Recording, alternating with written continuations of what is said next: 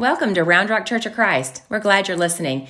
If you're in the Austin area, we'd love to have you join us this Sunday at 8:30 or 10 a.m. Or you can check us out and watch online at roundrockchurch.us. May God bless you as you seek Him, and may He use this message to give you exactly what you need. Amen. Well, good morning, church. It's a real joy to be with you. As he mentioned, my name is Rick. Uh, I grew up most of my life in Texas. I went to ACU. I preached 11 years at a church there called Southern Hills, and I've been the last 32 years at the church in Fort Worth called The Hills. Would love for you to visit sometime if you're ever in the Metroplex. First thing I want to do is say uh, I hope you appreciate uh, what a gift you have in Zane, Carolina. I know 12 churches right now looking for preachers. It is hard to find a good preacher, especially a good young preacher. You have found one take good care of them and treat them well and keep them a long, long time. I can remember when I was Zane's age preaching in Abilene. I can remember the little old ladies that would come up and say, I want you to meet our cute little preacher. and that wasn't as bad as, oh, and Rick, that was just a darling sermon. You know, nobody says that anymore. Okay? I can remember being in my 20s and I could just play basketball all night, get up the next day and go. And then I remember being in my 30s and I could play basketball all night, but I'd get up the next day and I was sore. and then I remember being in my 40s and I'd wake up in the morning and I was sore. And I didn't do anything last night. and now I've officially reached the age where I can hurt myself going to sleep. Some of you know what I'm talking about? I can wake up in the morning, maybe, maybe my neck is sore. I must have slept wrong. How pitiful is that? I can hurt myself getting in bed. But I still love preaching. I still love being active. In fact, here's a truth. Uh, I shouldn't be here right now. Uh, I was supposed to be in Israel. Uh, the elders gave me a gift to go, and uh, I've never been before, never been to the Holy Land. Well, that's not totally true. I've been to Scotland, and that's my Holy Land. That's where you play golf, and I'm a big golfer, and I'll tell you about that in a moment. But my trip got canceled, and uh, and Zane called, and and so I'm delighted I get to be here with you today. Now, as I mentioned, I love to play golf. I'm not a particularly good golfer, but you don't have to be good to be addicted to the game. And I had the thrill of a lifetime back in 2006. I have a member of my church who was the chief producer for golf for CBS Sports. If you ever watched the Masters for 30 years, every moment you watched, he was the producer. And he got me a chance to play in the Pro Am. Uh, we have a professional golf tournament in Fort Worth called the Colonial. Now, if you don't know much about golf, uh, on the day before the tournament starts, the best golfers get to play with amateurs who, you know, get to pay money to play with them. It's a fundraising thing. I could never afford it. But CBS gave me one of their spots. And it was so cool. Here I am behind the ropes on the inside, people watching me play golf with professional golfers. My only fear was this there's a particular shot in golf I'm not very good at. It's called the sand shot, the bunker shot. And frankly, I ought to be. As much golf as I played, I should be good at that shot. It's just totally mental. I have all these memories of being bad at it, and I assume I'm going to be bad at it. And that's usually what happens. So my prayer was simple Lord, just don't let me go in a bunker. And the Lord was good and heard my prayer and answered it for six holes. On the seventh hole, I hit my approach shot into this bunker that was so deep that when I got down in it, all I could see was the top of the flagstick. There's about 200 people in the stands about to watch me do the one thing in golf I absolutely stink at. So I thought, okay, I'm just going to swing one time, totally fail, pick up my ball, and walk in shame to the next hole.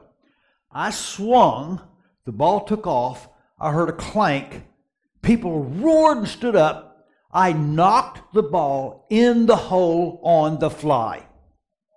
I have never done that in my life. And so, what did I do?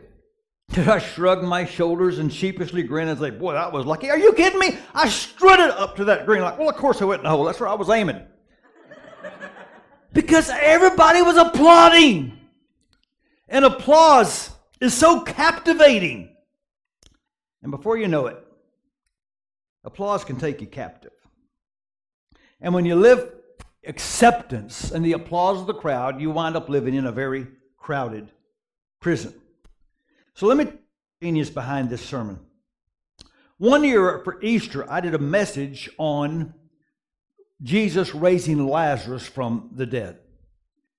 And Jesus walked to the tomb and he said, Roll the stone away. And that's a word of hope. He said, Lazarus, come out. That's a word of power and life. But that's not the last thing he said. The last thing he said was, Take the grave clothes off of him. And that's a word of freedom. And I asked my church this question Is it possible that you have experienced salvation? You have received new resurrection life in Jesus, and you're not enjoying it because you are still living in the grave clothes of your old life. And here's what I did I said to my church, I said, Would you put down on a card an area of your life where you feel like you're living in bondage? You're not enjoying the freedom you should have in Christ. And I got several thousand cards.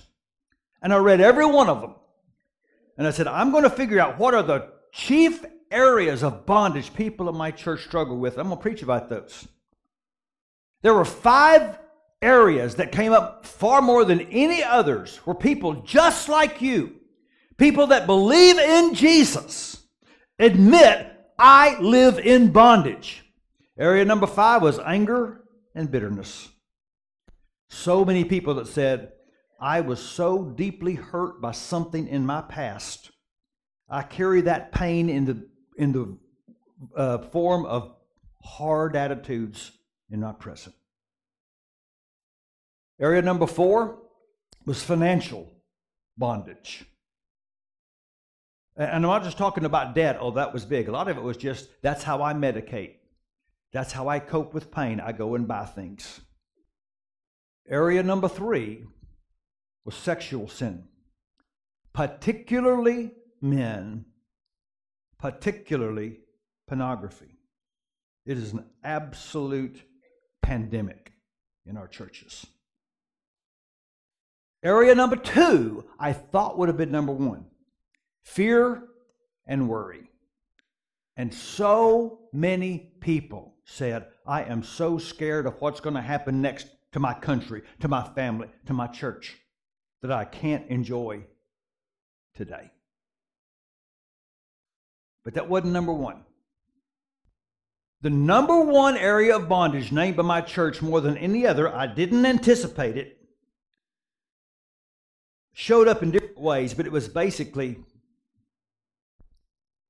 I'm tired of living in the prison of trying to please people. I'm tired of living in a world where I am constantly trying to perform, trying to keep people happy. I'm tired of living. I'm in bondage to other people's opinion of me. Now, the Bible calls this the fear of man. It's the fear may be listed more than any other in the Bible. And when you read that phrase in the Bible, the fear of man, it's not talking about being afraid that somebody's going to physically harm you. It's talking about living in the constant fear of the approval of others. Proverbs 29 25 says, Fear of man will prove to be a trap Another version says, fearing people is a dangerous snare. Being afraid of people can get you into trouble. You cannot live free. Let me say that again. Jesus, when he spoke life into you, when he forgave you of your sins, when he poured his spirit of you, he didn't just say, Come out of the tomb. He said, Take the grave clothes off. Stop letting your new life in Christ be inhibited to the old crave crows. You can't live free as long as you're letting other people decide who you will be. People pleasing is bondage. But who hasn't felt that chain? You see, everybody struggles with what I call approval addiction. We all have this overwhelming desire to be accepted by others. Or to put it another way, we really like to be liked. We really like to see how many likes we got today. In fact, The desire to be liked typically overwhelms our desire to be right. Let me illustrate. There was a very famous study done at a university some years ago where they brought students into a room, 10 at a time. These are first graders up through seniors in high school. Very simple test. A, per- a person would walk in and draw three lines on a board. One of the lines was very long, one was medium length, and one was very short. And here was the test raise your hand when the teacher points to the longest line. How simple. Here's what the students didn't know the nine had been told, raise your hand at the second longest line. They were testing what the 10th student would do. So the teacher pointed to the clearly longest line. But the nine had been told, don't raise your hand except the second line. So the teacher would point to the clearly longest line. And that 10th student who didn't know would hold up their hand and then look around the room. Nobody else has their hand up. 75% of the time, pull a hand back down. Now we're talking first graders all the way to seniors in high school. They would rather be clearly, knowingly wrong if that's what it took to be accepted. That is the power of approval addiction. And it comes at a high price. The pressure to conform our values, to go against what we really think is right because no one else does. The unwillingness to risk intimacy. Am I really going to let you know who I am if I'm afraid you're going to push away? The eroding self esteem. How can I feel good about myself when I know deep down I'm faking most of the time so I can get accepted? Think about it. So many of our what was I thinking moments were driven by our desire to have other people think well of us. Why did you laugh at that joke? It was racist and it was sexist, but all the other guys in the locker room laughed. You didn't want to stand out, so you laughed too. I can't tell you how many times I have talked with a young woman who woke up in the morning in the bed of a man she doesn't even like. But it was so critical the night before to believe that somebody wanted her. So many of our what was I thinking moments go back to that sick desire to satisfy our approval addiction. And by the way,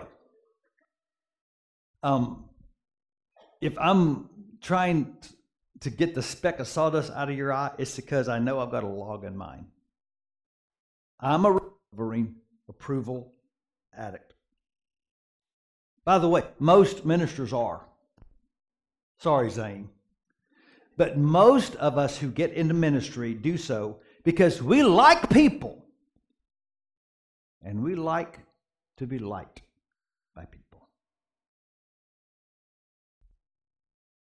I learned this about myself at a very early age. I was in third grade, and my rep in my class was I was the smart kid. Now, I don't know if that was true, if I was the smartest kid in class. It didn't matter. That was my rep. Now, that put me on the cool ladder. Not very high, but not at the bottom. At the bottom of the ladder in my class in third grade was a girl named Connie. Connie was socially awkward and she really struggled in school. I'll bet you anything, looking back now, she had a learning disability. But we didn't know much about that when I was in third grade. So we just called Connie the dumb girl. So our teacher did this uh, exercise when it was time to study math. She would hold up flashcards, you know, seven times eight. And she, we played this game where you would stand up next to someone else's desk and she would hold up the card, and whoever got the answer right first got to go to the next desk. And whoever went all the way around class and got back to their desk got a donut. I usually got the donut. I was the smart kid. So this day, the teacher said, Rick, we'll start with you. Pick someone in class to play the game. And all the cool kids that I wanted to impress, they all looked at me and they gave me the same stare. Don't pick me. So, what am I going to do? And then all of a sudden I knew, I know what I can do. I can pick the one kid nobody will mind. I said, I picked Connie. And everybody laughed because they knew she had no chance, and she didn't. So I stood by her desk, and she stood up, and the teacher held up the card, and I had to answer before she could read it. And everybody laughed again. And Connie sat down. And then I looked in her face. I still remember this. And her eyes didn't say, I hate you. Her eyes said, Why did you hurt me? I thought you were one of the nice boys. And I still remember that. In that moment, I remember thinking, my sick desire to be liked has turned me into somebody I don't like.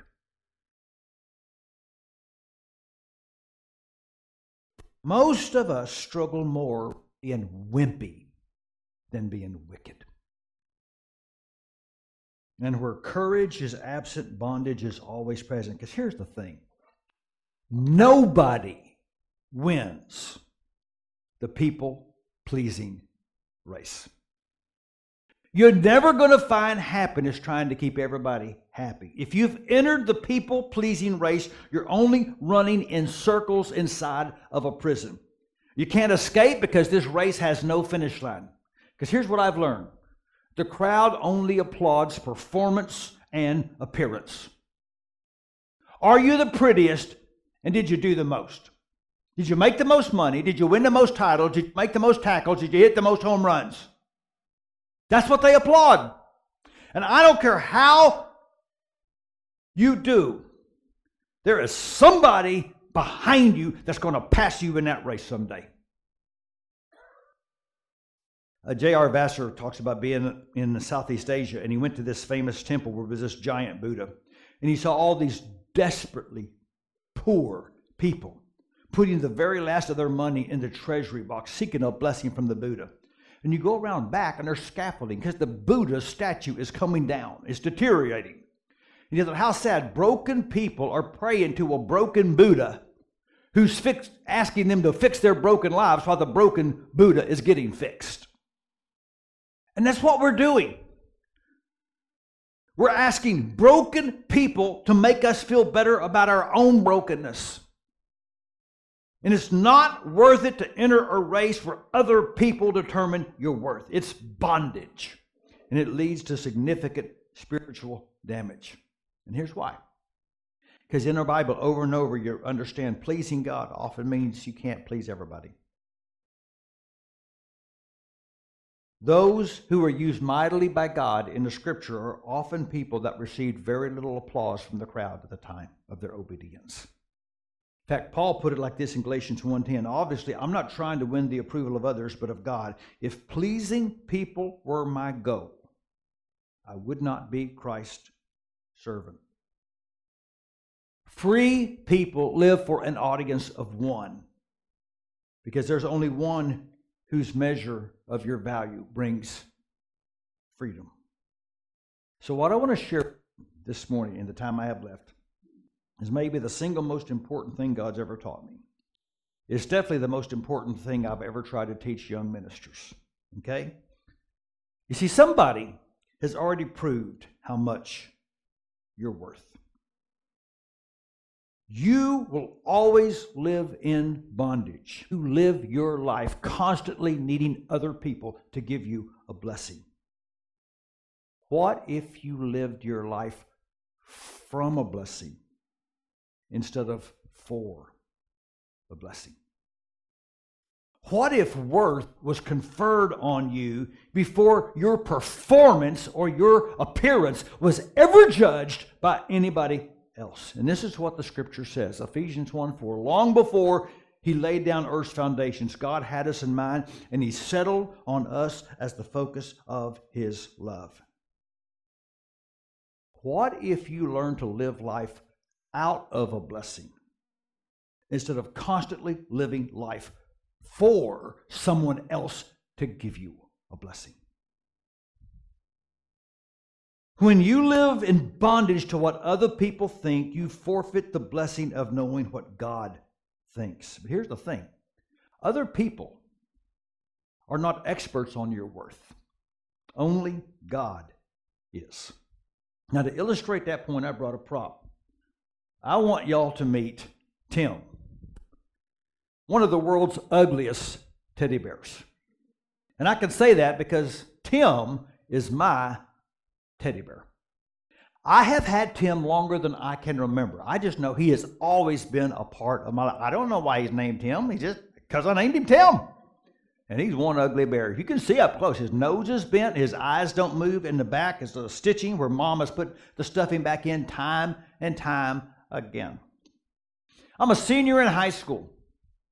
My parents are going to be moving, so they had decided to have a garage sale. I come home from school, and there in the garage is Tim laying on a table with a post it note on his belly 25 cents. I pick Tim up, and I go find my mother, and for the first time in my life, I call her to public repentance. And I make it clear to her that Tim is never to be sold to anyone at any time for any price. Because Tim's value doesn't come from what you're willing to give for him. His value comes from the one who owns him and who loves him and who still does. And so does yours. God doesn't just proclaim your worth, God has shown it. Scripture says that when you were still a sinner, God showed his great love by sending Christ to die for you. Now, here's the thing right now, you are finding some way to decide what your worth is. You're either letting God tell you what you're worth, or you're desperately looking for other people to tell you what you're worth. When you become convinced that you matter to God, it will not matter what other people think. The love of God will crowd out the need to be applauded by a crowd. And when you know who you are, you will also know who you don't have to be. So other people will applaud. You can leave the prison of other people's expectations. And it is so liberating to be so conscious of the blessing and approval of God that nobody else can tell you how to live or who to love. Now, here's why this matters we're all headed to a big final. And there's two questions Did you love God? And did you love people? And anybody freed by the love of God can love anybody. See, here's the thing you can't be a lover and a pleaser because applause is always conditional. We never applaud people on the basis of grace. We make them earn it. But when you leave the prison of people pleasing, you are now free to give unearned, undeserved, unconditional love. What does the scripture say? Why do we love? Because he first loved us. You see, I am no longer loving you because of what I'm going to get back from you. I'm no longer doing anything for you because I need a blessing from you so I can feel good about myself. I am now loving you simply because I am overwhelmed with the love of God. I can love you out of my blessing and not for your blessing. Isn't that how Jesus lived? You ever thought about this? You know why Jesus could love everybody? Because he didn't care what anybody thought. Jesus, you can't go to his party. He's a tax collector. Jesus, you can't let her wash your feet. She's, well, she works on the street. He could. Jesus could love everybody because he didn't care what anybody thought. He found his worth from what his father said about him. And it is so life changing to be that free. Oh, I'm in high school now. And like I said, uh, I was never one of the cool kids. And, and another factor was uh, because of reasons I can't go into, I had to start school early. I was always the youngest kid in my class.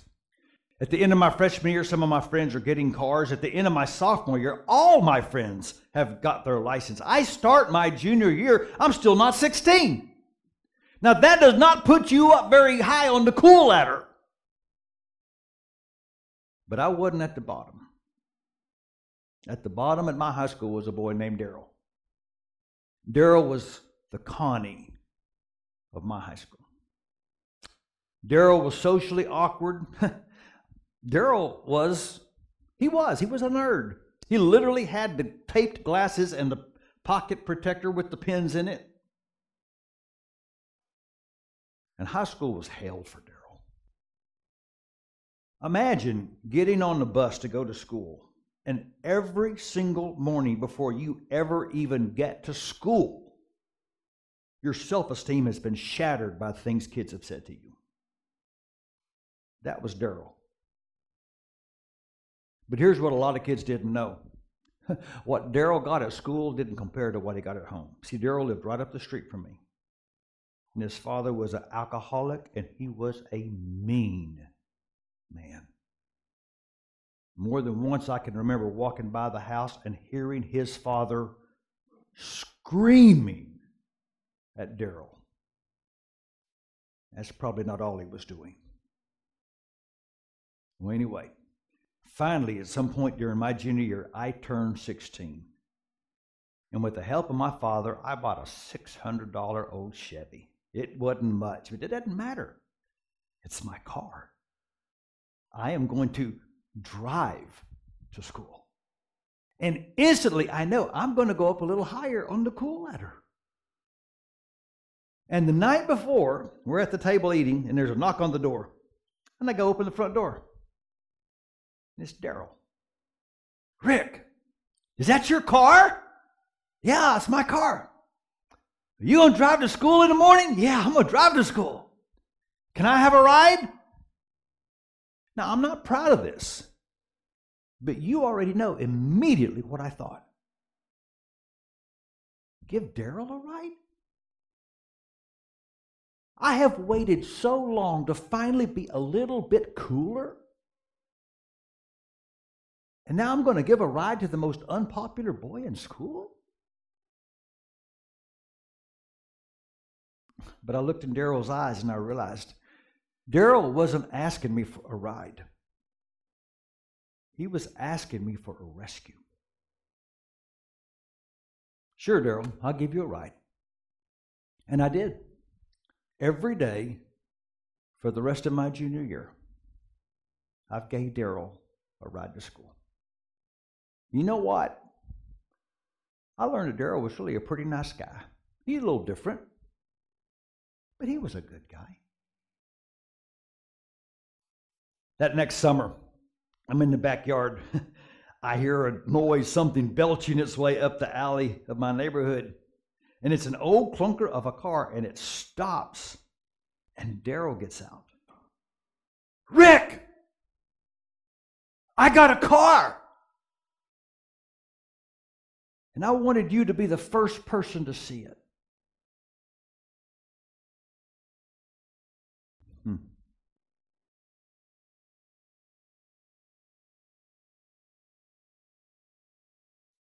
Um,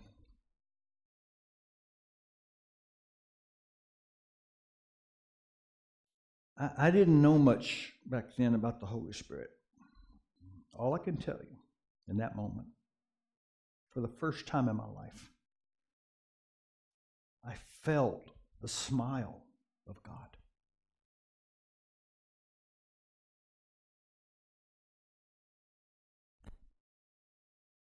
Can you hear it?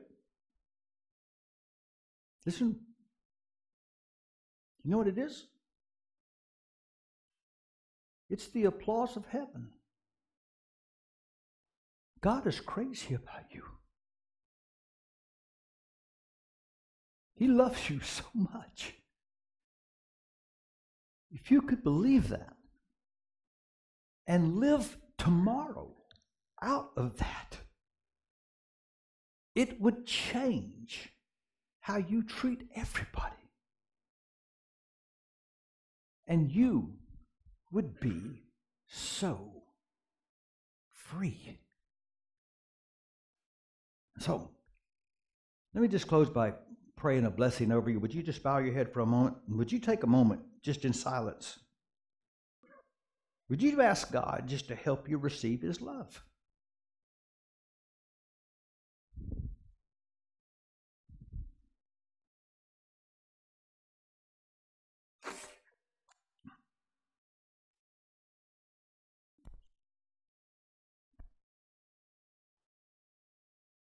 So, Father, I pray over all these people in this room right now and all the people watching online. Because here's the truth. Probably at some point in our life, we've all been Daryl or Connie. And probably at some point in our life, we all treated somebody like Daryl or Connie. So we confess it, God. We need healing. We need to learn how to live out of your love we need to stop making idols out of the opinion of other people and just live to bless instead of trying to always get people to give us a blessing. And so, Father, right now, help us, please. Just receive your love. Hear your applause and wake up tomorrow morning ready to live like people who are loved. In Jesus' name, amen.